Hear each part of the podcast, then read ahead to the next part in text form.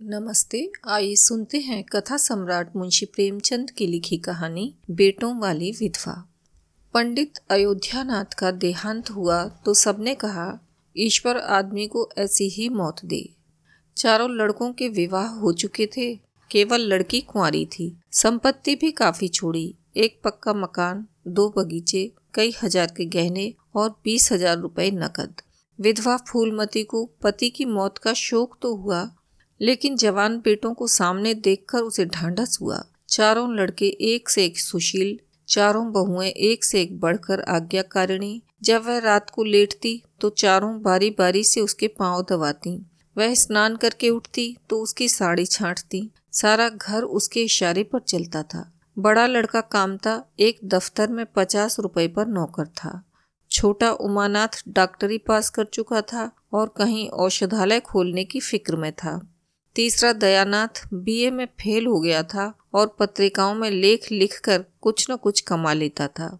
चौथा, सीतानाथ, चारों में सबसे कुशाग्र और होनहार था और अब की साल बीए प्रथम श्रेणी में पास करके एमए की तैयारी में लगा हुआ था। किसी लड़के में वह दुर्व्यसन, वह छैलापन, वह लुटाऊपन न था जो माता पिता को जलाता और कुल मर्यादा को डुबोता है।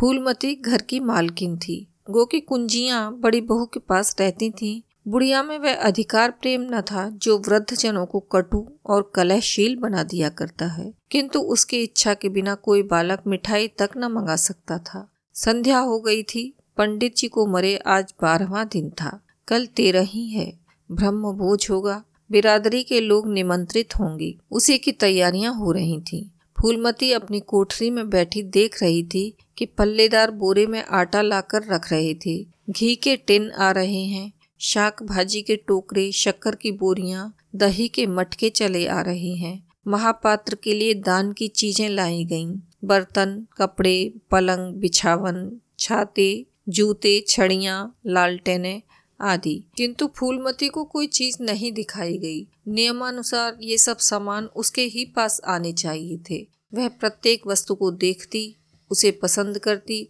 उसकी मात्रा में कमी वेशी का फैसला करती, तब इन चीज़ों को भंडारे में रखा जाता। क्यों उसे दिखाने और उसकी राय लेने की ज़रूरत नहीं समझी गई। अच्छा आटा तीन ही बूरा क्यों आया? उसने तो पाँच बूरों के लिए कहा था। घी भी पाँच ही कनस्तर हैं।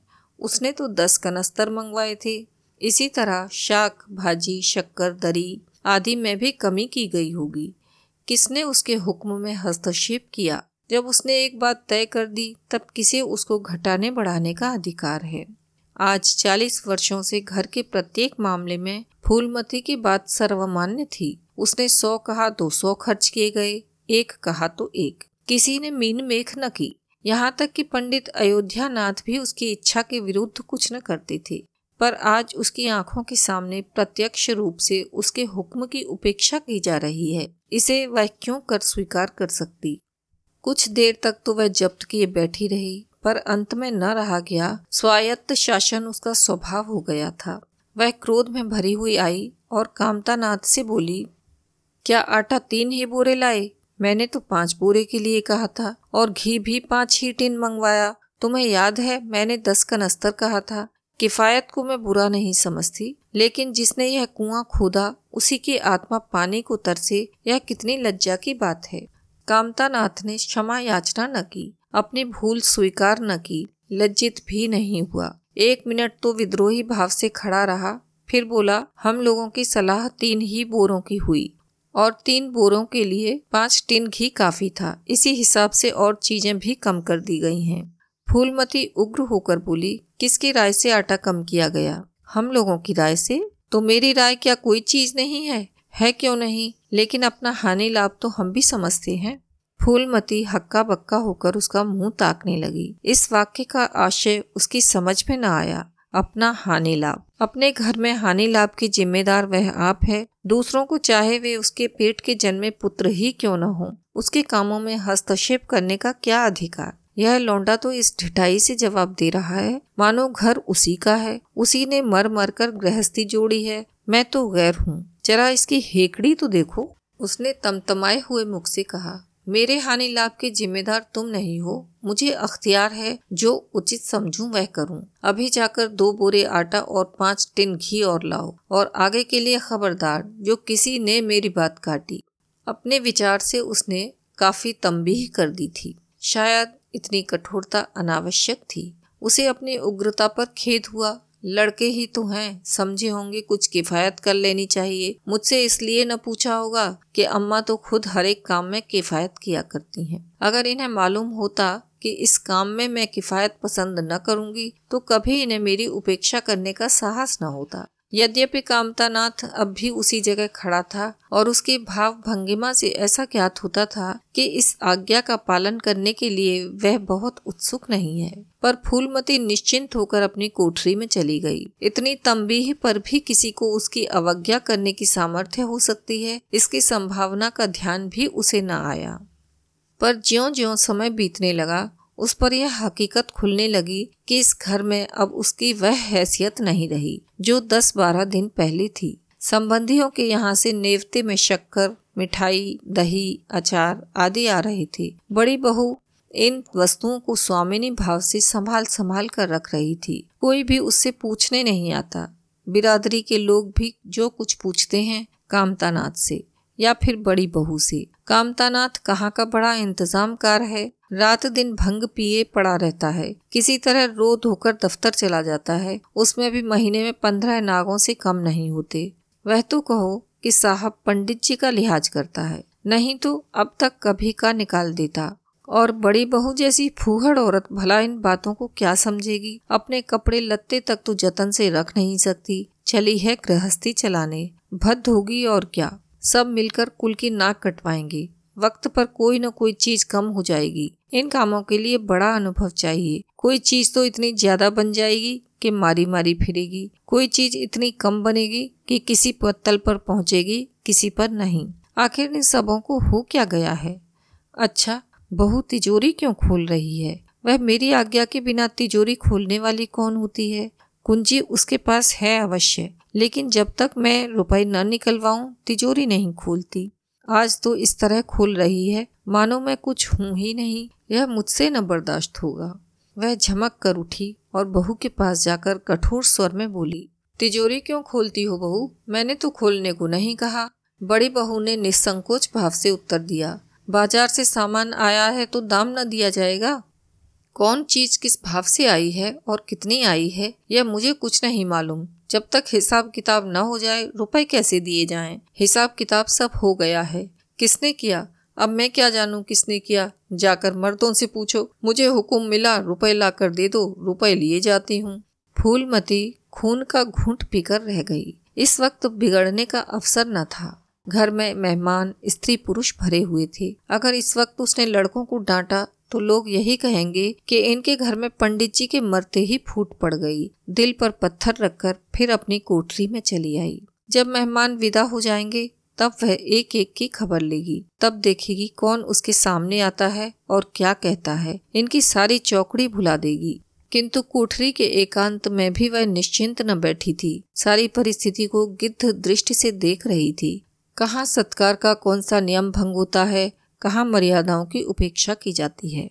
भोज आरंभ हो गया। सारी बिरादरी एक साथ पंगतों में बिठा दी गई। आँगन में मुश्किल से 200 आदमी बैठ सकते हैं। ये 500 आदमी इतनी सी जगह में कैसे बैठ जाएँगे?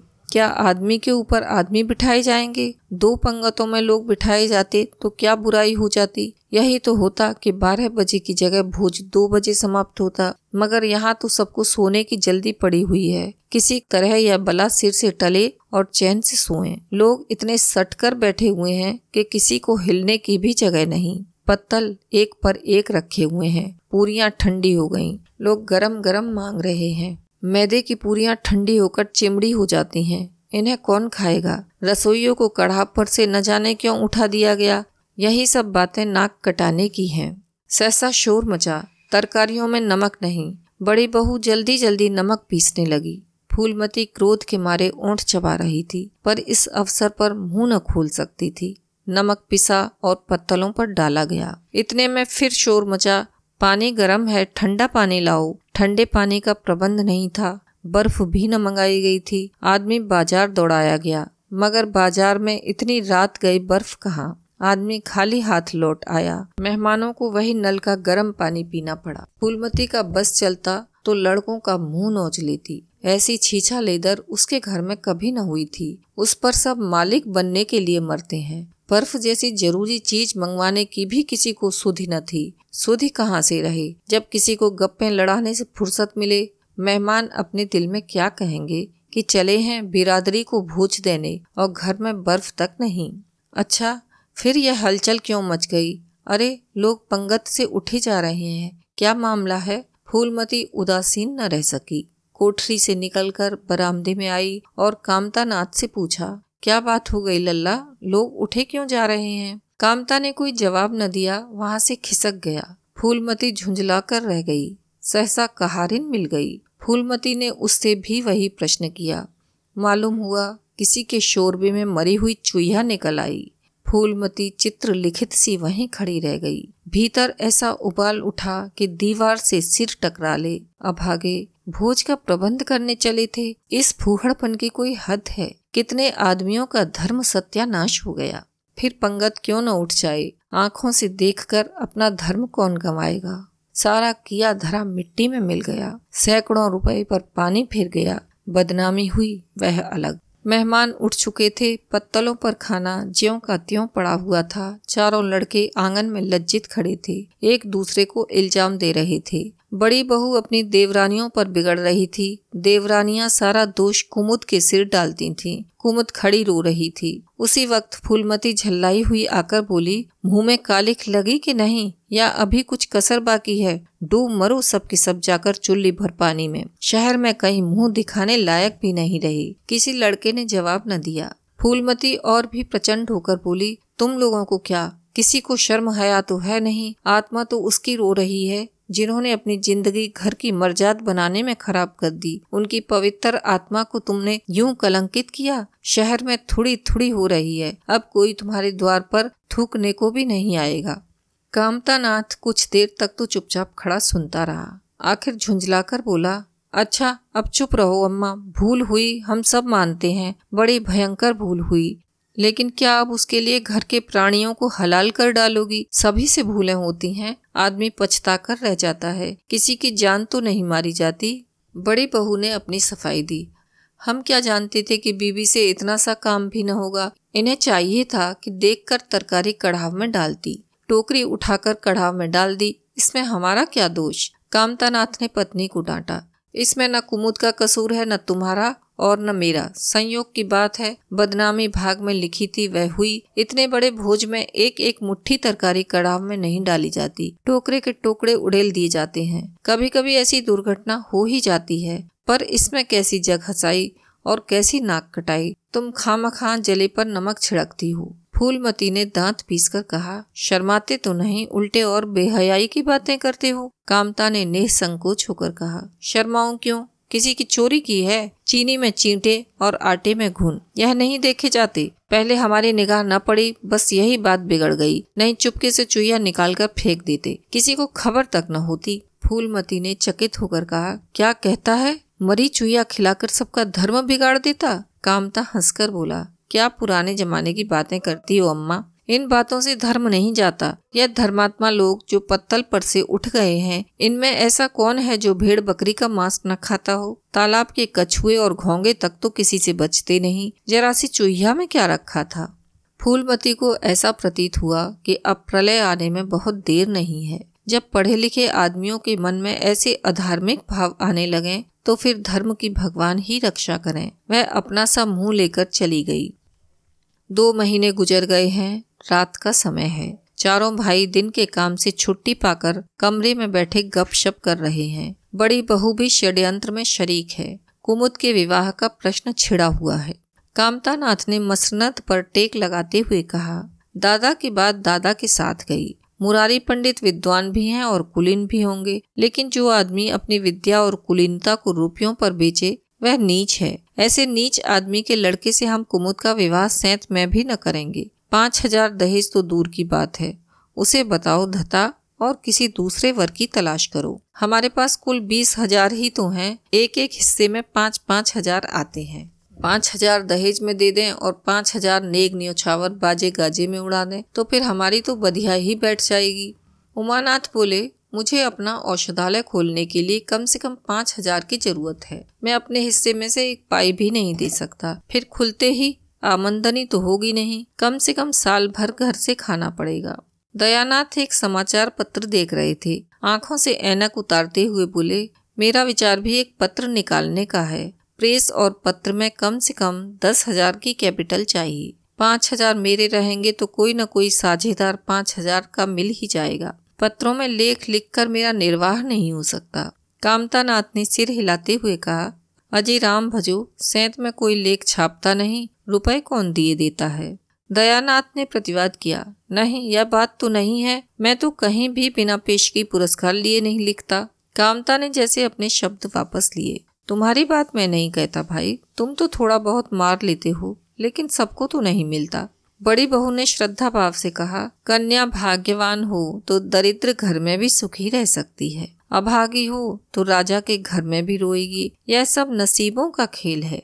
कामता नाथ ने स्त्री की ओर प्रशंसा भाव से देखा। फिर इसी साल हमें सीता का विवाह भी तो करना है। सीतानाथ सबसे छोटा था। सिर झुकाए भाइयों की स्वार्थ भरी बातें सुन सुनकर कुछ कहने के लिए उतावला हो रहा था। अपना नाम सुनते ही बोला मेरे विवाह की आप लोग चिंता न करें। मैं जब तक किसी धंधे से न लग जाऊँगा, विवाह का नाम भी न लूँगा। और सच पूछिए तो मैं विवाह करना नहीं चाहता। देश को इस समय बालकों की ज़रूरत नहीं, काम करने वालों की ज़रूरत है। मेरे हिस्से के रुपए आप कुमुद के विवाह में खर्च कर दें। सारी बातें तय हो जाने के बाद यह उचित नहीं कि पंडित मुरारी लाल से संबंध तोड़ लिया जाए। उमा ने तीव्र स्वर में कहा, दस हज़ार कहाँ से आएँगे? सीता ने डरते हुए कहा मैं तो अपने हिस्से के रुपए देने को कहता हूँ और शेष मुरारी लाल से कहा जाए कि दहेज में कुछ कमी कर दें। वे इतने स्वार्थांध नहीं हैं कि इस अवसर पर कुछ बल खाने को तैयार न हो जाएँ। अगर वह तीन हज़ार में संतुष्ट हो जाएँ तो पाँच हज़ार में विवाह हो सकता है। उमा ने कामतानाथ से कहा, सुनते हैं भाई साहब इनकी बातें। दयानाथ बोल उठे तो इसमें आप लोगों का क्या नुकसान है? यह अपने रुपए दे रहे हैं, खर्च कीजिए। मुरारी पंडित से हमारा कोई बैर नहीं है। मुझे तो इस बात की खुशी हो रही है कि भला हम में कोई तो त्याग करने योग्य है। इन्हें तत्काल रुपए की ज़रूरत नहीं है। सरकार से वजीफा पाते ही हैं। पास होने पर कहीं न कहीं जगह मिल जाएगी। हम लोगों की हालत तो ऐसी नहीं। कामतानाथ ने दूरदर्शिता का परिचय दिया। नुकसान की एक ही कही, हम में से एक को कष्ट हो तो क्या और लोग बैठे देखेंगे? यह अभी लड़के हैं। इन्हें क्या मालूम? समय पर एक रुपया एक लाख का काम करता है। कौन जानता है? कल इन्हें विलायत जाकर पढ़ने के लिए सरकारी वजीफा मिल जाए या सिविल सर्विस में आ जाए। उस वक्त सफ़र की तैयारियों में चार पाँच हज़ार लग जाएँगी। तब किसके सामने हाथ फैलाते फिरेंगे? मैं यह नहीं चाहता कि दहेज के पीछे इनकी ज़िंदगी नष्ट हो जाए। इस तर्क ने सीतानाथ को भी तोड़ लिया। सकुचाता हुआ बोला हाँ यदि ऐसा हुआ तो बेशक मुझे रुपए की ज़रूरत होगी। क्या ऐसा होना असंभव है? असंभव तो मैं नहीं समझता, लेकिन कठिन अवश्य है। वजीफे उन्हें मिलते हैं जिनके पास सिफारिशें होती हैं। मुझे कौन पूछता है? कभी कभी सिफारिशें धरी रह जाती हैं और बिना सिफारिश वाले बाजी मार ले जाते हैं। तो आप जैसा उचित समझें, मुझे यहाँ तक मंजूर है कि चाहे मैं विलायत न जाऊँ, पर कुमुद अच्छे घर जाए। कामता नाथ ने निष्ठा भाव से कहा। अच्छा घर दहेज देने से नहीं मिलता भैया, जैसा कि तुम्हारी भाभी ने कहा। यह नसीबों का खेल है। मैं तो चाहता हूँ कि मुरारी लाल को जवाब दे दिया जाए और कोई ऐसा वर्क खोजा जाए जो थोड़े में राज़ी हो जाए। इस विवाह में मैं एक हज़ार से ज़्यादा नहीं खर्च कर सकता। पंडित दीन दयाल कैसे हैं? उमा ने प्रसन्न होकर कहा, बहुत अच्छे। एम. ए. बी. ए. न सही, जजमानी से अच्छी आमंदनी है। दयानिधि ने आपत्ति की। अम्मा से भी तो पूछ लेना चाहिए। कामतानाथ को इसकी कोई ज़रूरत न मालूम हुई। बोले, उनकी तो जैसे बुद्धि ही भ्रष्ट हो गई है। वही पुराने युग की बातें मुरारी लाल के नाम पर उधार खाए बैठी हैं। यह नहीं समझती कि वह जमाना नहीं रहा। उनको तो बस कुमुद मुरारी पंडित के घर जाए, चाहे हम लोग तबाह हो जाएँ।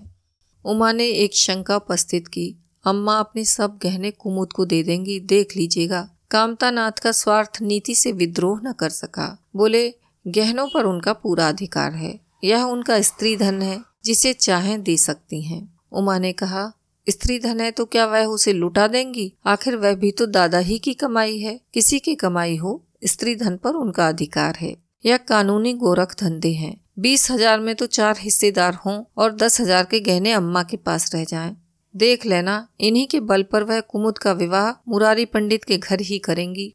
उमानाथ इतनी बड़ी रकम को इतनी आसानी से नहीं छोड़ सकता। वह कपट नीति में कुशल है। कोई कौशल रचकर माता से सारे गहने ले लेगा। उस वक्त तक कुमुद के विवाह की चर्चा करके फूलमती को भड़काना उचित नहीं। कामतानाथ ने सिर हिलाकर कहा, भाई, मैं तो इन चालों को पसंद नहीं करता। उमानाथ ने खिसियाकर कहा गहने दस हज़ार से कम के न होंगे। कामतानाथ अविचलित स्वर में बोले, कितने ही के हों, मैं अनिति में हाथ नहीं डालना चाहता। तो आप अलग बैठिए। हाँ बीच में भांजी न मारिएगा, मैं अलग रहूँगा। और तुम सीता, मैं भी अलग रहूँगा। लेकिन जब दयानाथ से यही प्रश्न किया गया तो वह उमानाथ से सहयोग करने को तैयार हो गया। दस हज़ार में ढाई हज़ार तो उसके होंगे ही। इतनी बड़ी रकम के लिए यदि कुछ कौशल भी करना पड़े तो क्षम्य है।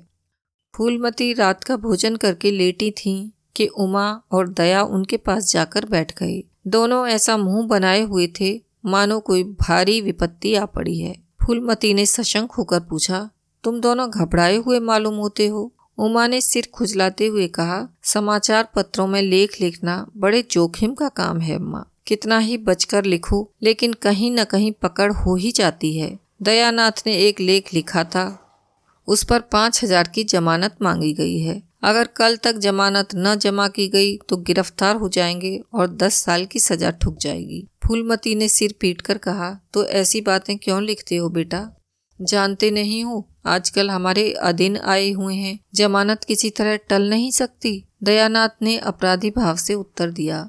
मैंने तो अम्मा ऐसी कोई बात नहीं लिखी थी, लेकिन किस्मत को क्या करूँ? हाकिम जिला इतना कड़ा है कि जरा भी रियायत नहीं करता। मैंने जितनी दौड़ धूप हो सकती थी, वह सब कर ली। तो तुमने कामता से रुपए का प्रबंध करने को नहीं कहा? उमा ने मुँह बनाया।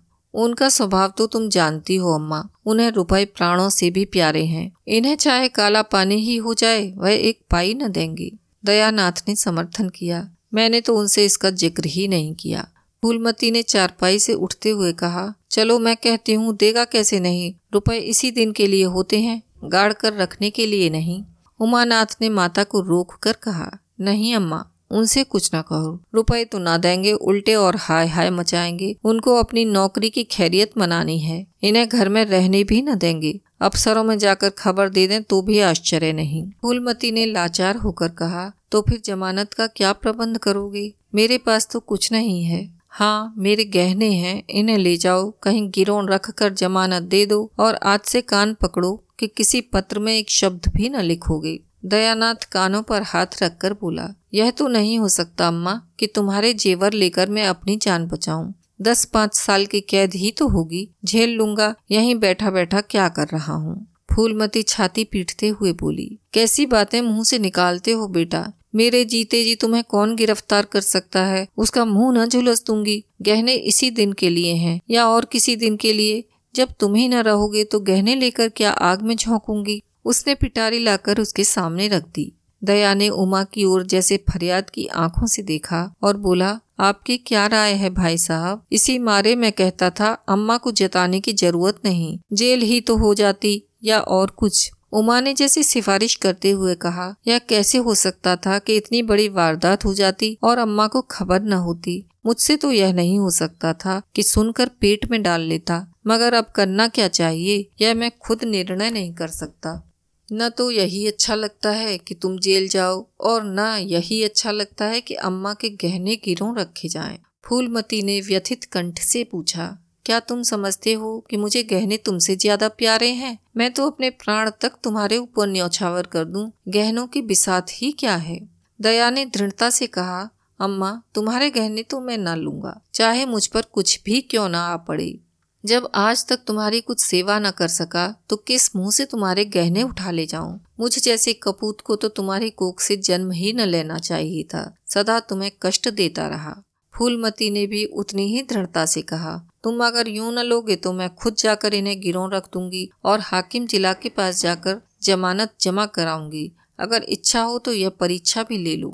आँखें बंद हो जाने के बाद क्या होगा? भगवान जाने। लेकिन जब तक जीती हूँ, कोई तुम्हारी ओर तिरछी आँखों से देख नहीं सकता बेटा। उमानाथ ने मानो माता पर एहसान रखकर कहा, अब तो हमारे लिए कोई रास्ता ही नहीं रहा, दयानाथ। क्या हरच है, ले लो, मगर याद रखो, ज्यो ही हाथ में रुपए आ जाए, गहने छुड़ाने पड़ेंगे। सच कहते हैं, मातृत्व दीर्घ तपस्या है। माता के सिवाय इतना स्नेह और कौन कर सकता है? हम बड़े अभागे हैं कि माता के प्रति जितनी श्रद्धा रखनी चाहिए, उसका शतांश भी नहीं रखते। दोनों ने जैसे बड़े धर्म संकट में पड़कर गहनों की पिटारी संभाली और चलते बने। माता वात्सल्य भरी आँखों से उनकी ओर देख रही थी। और उसकी संपूर्ण आत्मा का आशीर्वाद जैसे उन्हें अपनी गोद में समेट लेने के लिए व्याकुल हो रहा था। आज, कई महीने के बाद उनके भग्न मात्र हृदय को अपना सर्वस्व अर्पण करके जैसे आनंद की विभूति मिली। उसकी स्वामिनी कल्पना इसी त्याग के लिए, इसी आत्मसमर्पण के लिए जैसे कोई मार्ग ढूंढती रहती थी। अधिकार, लोभ या ममता की वहाँ गंध तक न थी। त्याग ही उसका आनंद और त्याग ही उसका अधिकार है। आज अपना खोया हुआ अधिकार पाकर, अपनी सिरजी हुई प्रतिमा पर अपने प्राणों की भेंट करके वह निहाल हो गईं। तीन महीने और गुजर गए। माँ के गहनों पर हाथ साफ़ करके चारों भाई उसकी दिलजोई करने लगे थे। अपनी स्त्रियों को भी समझाते रहते थे कि उसका दिल न दुखाएँ। अगर थोड़े शिष्टाचार से उसकी आत्मा को शांति मिलती है तो इसमें क्या हानि है? चारों करते अपने मन की, पर माता से सलाह ले लेते। या ऐसा जाल फैलाती कि वह सरला उनकी बातों में आ जाती और हर एक काम में सहमत हो जाती। बाग का बेचना उसे बुरा लगता था, लेकिन चारों ने ऐसी माया रची कि वह उसे बेचने पर राज़ी हो गई। किंतु कुमुद के विवाह के विषय में मतैक्य न हो सका। माँ पंडित मुरारी लाल पर जमी हुई थी। लड़के दीन दयाल पर अड़े हुए थे। एक दिन आपस में कलह हो गया। फूलमती ने कहा, माँ बाप की कमाई में बेटी का हिस्सा भी है। तुम्हें सोलह हज़ार का एक बाग मिला। पच्चीस हज़ार का एक मकान। बीस हज़ार नकद में क्या पाँच हज़ार भी कुमुद का हिस्सा नहीं है? कामता ने नम्रता से कहा, अम्मा, कुमुद आपकी लड़की है तो हमारी बहन भी है। आप दो चार साल में प्रस्थान कर जाएँगी, पर हमारा और उसका बहुत दिनों तक संबंध रहेगा। तब यथाशक्ति कोई ऐसी बात न करेंगे जिससे उसका अमंगल हो। लेकिन हिस्से की बात कहती हो तो कुमुद का हिस्सा कुछ नहीं। दादा जीवित थे, तब और बात थी। वह उसके विवाह में जितना चाहते खर्च करते, कोई उनका हाथ न पकड़ सकता था। लेकिन अब तो हमें एक एक पैसे की किफायत करनी पड़ेगी। जो काम एक हज़ार में हो जाए, उसके लिए पाँच हज़ार खर्च करना कहाँ के बुद्धिमानी है? उमानाथ ने सुधारा। पाँच हज़ार क्यों, दस हज़ार कहिए। कामता ने भवे सिकोड़ कर कहा, नहीं, मैं पाँच हज़ार ही कहूँगा। एक विवाह में पाँच हज़ार खर्च करने की हमारी हैसियत नहीं है। फूलमती ने जिद पकड़कर कहा, विवाह तो मुरारी लाल के पुत्र से ही होगा। चाहे पाँच हज़ार खर्च हो, चाहे दस हज़ार। मेरे पति की कमाई है। मैंने मर मर कर जोड़ा। अपनी इच्छा से खर्च करूँगी। तुम्ही ने मेरी कोख से नहीं जन्म लिया है। कुमुद भी उसी कोख से आई है। मेरी आँखों में तुम सब बराबर हो। मैं किसी से कुछ मांगती नहीं। तुम बैठे तमाशा देखो। मैं सब कुछ कर लूँगी। बीस हज़ार कुमुद का है। कामता नाथ को अब कड़वे सत्य की शरण लेने के सिवा और कोई मार्ग न रहा। बोला, अम्मा, तुम बरबस बात बढ़ाती हो। जिन रुपयों को तुम अपना समझती हो, वह तुम्हारे नहीं है, हमारे हैं। तुम हमारी अनुमति के बिना उनमें से कुछ नहीं खर्च कर सकती। फूलमती को जैसे सर्प ने डस लिया। क्या कहा? फिर तो कहना, मैं अपने ही सींचे रुपए अपनी इच्छा से नहीं खर्च कर सकती। वह रुपए तुम्हारे नहीं रहे, हमारे हो गए। तुम्हारे होंगे, लेकिन मेरे मरने के पीछे। नहीं, दादा के मरते ही हमारे हो गए। उमानाथ ने बेहयाई से कहा, अम्मा, कानून कायदा तो जानती नहीं, नाहक उलझती है। फूलमती क्रोध विवल होकर बोली, भाड़ में जाए तुम्हारा कानून। मैं ऐसे कानून को नहीं मानती। तुम्हारे दादा ऐसे कोई बड़े धन्ना सेठ न थे। मैंने ही पेट और तन काट कर यह गृहस्थी जोड़ी है। नहीं आज बैठने को छा न मिलती। मेरे जीते जी तुम मेरे रुपयों को छू नहीं सकते। मैंने तीनों भाइयों के विवाह में दस दस हज़ार खर्च किए हैं। वही मैं कुमुद के विवाह में भी खर्च करूँगी। कामता नाथ भी गर्म पड़ा। आपको कुछ भी खर्च करने का अधिकार नहीं है। उमानाथ ने बड़े भाई को डांटा। आप खाम खा अम्मा के मुँह लगते हैं भाई साहब। मुरारी लाल को पत्र लिख दीजिए कि तुम्हारे यहाँ कुमुद का विवाह ना होगा। बस छुट्टी हुई। यह कायदा कानून तो जानती नहीं। व्यर्थ की बहस करती हैं। फूलमती ने संयमित स्वर में कहा अच्छा क्या कानून है? जरा मैं भी सुनूं? उमा ने निरीह भाव से कहा, कानून यही है कि बाप के मरने के बाद जायदाद बेटों की हो जाती है। माँ का हक केवल रोटी कपड़े का है। फूलमती ने तड़प कर पूछा, किसने यह कानून बनाया है? उमा शांत, स्थिर स्वर में बोला, हमारे ऋषियों ने, महाराज मनु ने और किसने? फूलमती एक क्षण अवाक रहकर आहत कंठ से बोली तो इस घर में मैं तुम्हारे टुकड़ों पर पड़ी हुई हूँ? उमानाथ ने न्यायाधीश की निर्ममता से कहा, तुम जैसा समझो। फूलमती की संपूर्ण आत्मा मानो इस वज्रपात से चीतकार करने लगी। उसके मुख से जलती हुई चिंगारियों की भांति यह शब्द निकल पड़े, मैंने घर बनवाया, मैंने संपत्ति जोड़ी, मैंने तुम्हें जन्म दिया पाला और आज मैं इस घर में गैर हूँ? मनु का यही कानून है और तुम उसी कानून पर चलना चाहते हो? अच्छी बात है। अपना घर द्वार लो। मुझे तुम्हारी आश्रिता बनकर रहना स्वीकार नहीं। इससे कहीं अच्छा है कि मर जाऊँ। वाह रे अंधेर! मैंने पेड़ लगाया और मैं ही उसकी छाव में खड़ी नहीं हो सकती। अगर यही कानून है तो इसमें आग लग जाए। चारों युवकों पर माता के इस क्रोध और आतंक का कोई असर न हुआ। कानून का फौलादी कवच उनकी रक्षा कर रहा था। इन कांटों का उन पर क्या असर हो सकता था? जरा देर में फूलमती उठकर चली गई। आज जीवन में पहली बार उसका वात्सल्य भग्न मातृत्व अभिशाप बनकर उसे धिक्कारने लगा। जिस मातृत्व को उसने जीवन की विभूति समझा था, जिसके चरणों पर वह सदैव अपनी समस्त अभिलाषाओं और कामनाओं को अर्पित करके अपने को धन्य मानती थी, वही मातृत्व आज उसे अग्नि कुंड सा जान पड़ा, जिसमें उसका जीवन जलकर भस्म हो रहा था। संध्या हो गई थी, द्वार पर नीम का वृक्ष सिर झुकाए निस्तब्ध खड़ा था। मानो संसार की गति पर क्षुब्ध हो रहा हो। अस्ताचल की ओर प्रकाश और जीवन का देवता फूलमती के मातृत्व की ही भांति अपनी चिता में जल रहा था। फूलमती अपने कमरे में जाकर लेटी तो उसे मालूम हुआ उसकी कमर टूट गई है। पति के मरते ही लड़के उसके शत्रु हो जाएँगे, उसको स्वप्न में भी गुमान न था। जिन लड़कों को उसने हृदय रक्त पिला पिला कर पाला, वही आज उसके हृदय पर यूँ आघात कर रहे हैं। अब वह घर उसे कांटों की सेज लग रहा था, जहाँ उसकी कुछ कद्र नहीं कुछ गिनती नहीं। वहाँ अनाथों की भांति पड़ी रोटियाँ खाए, यह उसकी अभिमानी प्रकृति के लिए अस्या था। पर उपाय ही क्या था? वह लड़कों से अलग होकर रहे भी तो नाक किसकी कटेगी? संसार उसे थूके तो क्या? और लड़कों को थूके तो क्या? बदनामी तो उसी की है। दुनिया यही तो कहेगी कि चार जवान बेटों के होते बुढ़िया अलग पड़ी हुई, मजूरी करके पेट पाल रही है। जिन्हें उसने हमेशा नीच समझा, वही उस पर हंसेंगी। नहीं, वह अपमान इस अनादर से कहीं ज़्यादा हृदय विदारक था। अब अपना और घर का पर्दा ढका रखने में ही कुशल है। हाँ अब उसे अपने को नई परिस्थितियों के अनुकूल बनाना पड़ेगा। समय बदल गया है। अब तक स्वामिनी बनकर रही, अब लौंडी बनकर रहना पड़ेगा। ईश्वर की यही इच्छा है। अपने बेटों की बातें और लातें, गैरों की बातों और लातों की अपेक्षा फिर भी गनीमत है।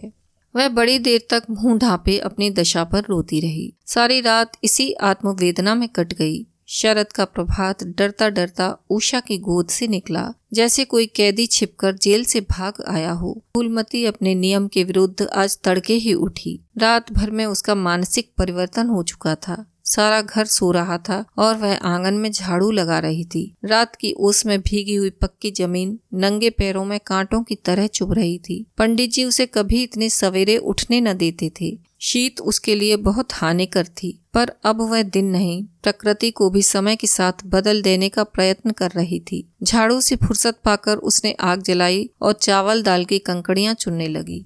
कुछ देर में लड़के जागे। बहुएँ उठी। सभी ने बुढ़िया को सर्दी से सिकुड़े हुए काम करते देखा। पर किसी ने यह ना कहा कि अम्मा क्यों हलकान होती हो। शायद सब के सब बुढ़िया के इस मान मर्दन पर प्रसन्न थे।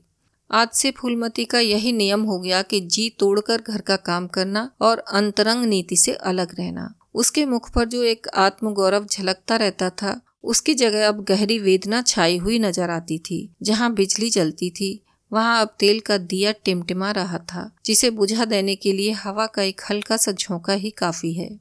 मुरारी लाल को इनकारी पत्र लिखने की बात पक्की हो चुकी थी। दूसरे दिन पत्र लिख दिया गया। दीनदयाल से कुमुद का विवाह निश्चित हो गया। दीनदयाल की उम्र चालीस से कुछ अधिक थी। मर्यादा में भी कुछ हेठे थे, पर रोटी दाल से खुश थे। बिना किसी ठहराव के विवाह करने पर राज़ी हो गए। तिथि नियत हुई। बारात आई, विवाह हुआ और कुमुद विदा कर दी गई। फूलमती के दिल पर क्या गुजर रही थी, इसे कौन जान सकता है? कुमुद के दिल पर क्या गुजर रही थी, इसे कौन जान सकता है? पर चारों भाई बहुत प्रसन्न थे। मानो उनके हृदय का कांटा निकल गया हो। ऊँचे कुल की कन्या, मुँह कैसे खोलती? भाग्य में सुख भोगना लिखा होगा, सुख भोगेगी, दुख भोगना लिखा होगा तो दुख झेलेगी। हरी इच्छा बेकसों का अंतिम अवलंब है। घर वालों ने जिससे विवाह कर दिया, उसमें हज़ार ऐब हों तो भी वह उसका उपास्य, उसका स्वामी है। प्रतिरोध उसकी कल्पना से परी था।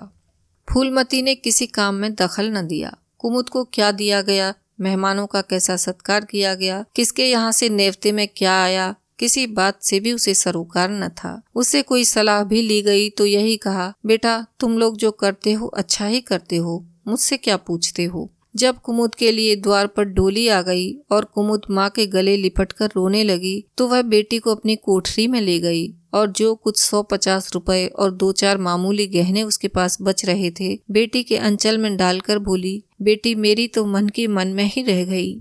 नहीं क्या आज तुम्हारा विवाह इस तरह होता और तुम इस तरह विदा की जाती? आज तक फूलमती ने अपने गहनों की बात किसी से न कही थी। लड़कों ने उसके साथ जो कपट व्यवहार किया था इसे चाहे वह अब तक न समझी हो। लेकिन इतना जानती थी कि गहने फिर न मिलेंगे और मनोमालिन्य बढ़ाने के सिवा कुछ हाथ न लगेगा। लेकिन इस अवसर पर उसे अपनी सफ़ाई देने की ज़रूरत मालूम हुई। कुमुद यह भाव मन में लेकर जाए कि अम्मा ने अपने गहने बहुओं के लिए रख छोड़े, इसे वह किसी तरह न सह सकती थी। इसीलिए वह अपनी कोठरी में ले गई थी। लेकिन कुमुद को पहले ही इस कौशल की टोह मिल चुकी थी। उसने गहने और रुपए आंचल से निकालकर माता के चरणों में रख दिए और बोली, अम्मा, मेरे लिए तुम्हारा आशीर्वाद लाखों रुपयों के बराबर है। तुम इन चीज़ों को अपने पास रखो। न जाने अभी तुम्हें किन विपत्तियों का सामना करना पड़े। फूलमती कुछ कहना ही चाहती थी कि उमानाथ ने आकर कहा, क्या कर रही है कुमुद? चल जल्दी कर साइथ टली जाती है। वह लोग हाय हाय कर रहे हैं। फिर तो दो चार महीने में आएगी ही। जो कुछ लेना देना हो ले लेना। फूलमती के घाव पर जैसे मनो नमक पड़ गया। बोली, मेरे पास अब क्या है भैया? जो मैं इसे दूँगी। जाओ बेटी, भगवान तुम्हारा सुहाग अमर करें। कुमुद विदा हो गई। फूलमती पछाड़ खाकर गिर पड़ी। जीवन की अंतिम लालसा नष्ट हो गई। एक साल बीत गया। फूलमती का कमरा घर के सब कमरों में बड़ा और हवादार था। कई महीनों से उसने बड़ी बहू के लिए उसे खाली कर दिया था और खुद एक छोटी सी कोठरी में रहने लगी थी, जैसे कोई भिकारिन हो। बेटों और बहुओं से अब उसे जरा भी स्नेह न था। वह अब घर की लौंडी थी। घर के किसी प्राणी, किसी वस्तु, किसी प्रसंग से उसे कोई प्रयोजन न था। वह केवल इसलिए जीती थी कि मौत न आती थी। सुख या दुख का अब उसे लेश मात्र भी ज्ञान न था। उमानाथ का औषधालय खुला, मित्रों की दावत हुई, नाच तमाशा हुआ। दयानाथ का प्रेस खुला, फिर जलसा हुआ। सीतानाथ को वजीफा मिला और विलायत गया, फिर उत्सव हुआ। कामतानाथ के बड़े लड़के का यज्ञोपवीत संस्कार हुआ, फिर धूमधाम हुई, लेकिन फूलमती के मुख पर आनंद की छाया तक न आई। कामतानाथ टाइफाइड से महीने भर बीमार रहा और मरकर उठा। दयानाथ ने अब की अपने पत्र का प्रचार बढ़ाने के लिए वास्तव में एक आपत्तिजनक लेख लिखा और छह महीने की सजा पाई। उमानाथ ने एक फौजदारी के मामले में रिश्वत लेकर गलत रिपोर्ट लिखी और उनकी सनद छीन ली गई। पर फूलमती के चेहरे पर रंज की परछाई तक न पड़ी। उसके जीवन में अब कोई आशा, कोई दिलचस्पी, कोई चिंता न थी। बस पशुओं की तरह काम करना और खाना, यही उसकी ज़िंदगी के दो काम थे। जानवर मारने से काम करता है, पर खाता है मन से। फूलमती बेकहे काम करती थी, पर खाती थी विष के कौर की तरह। महीनों सिर में तेल न पड़ता, महीनों कपड़े न धुलते, कुछ परवाह नहीं। वह चेतना शून्य हो गई थी।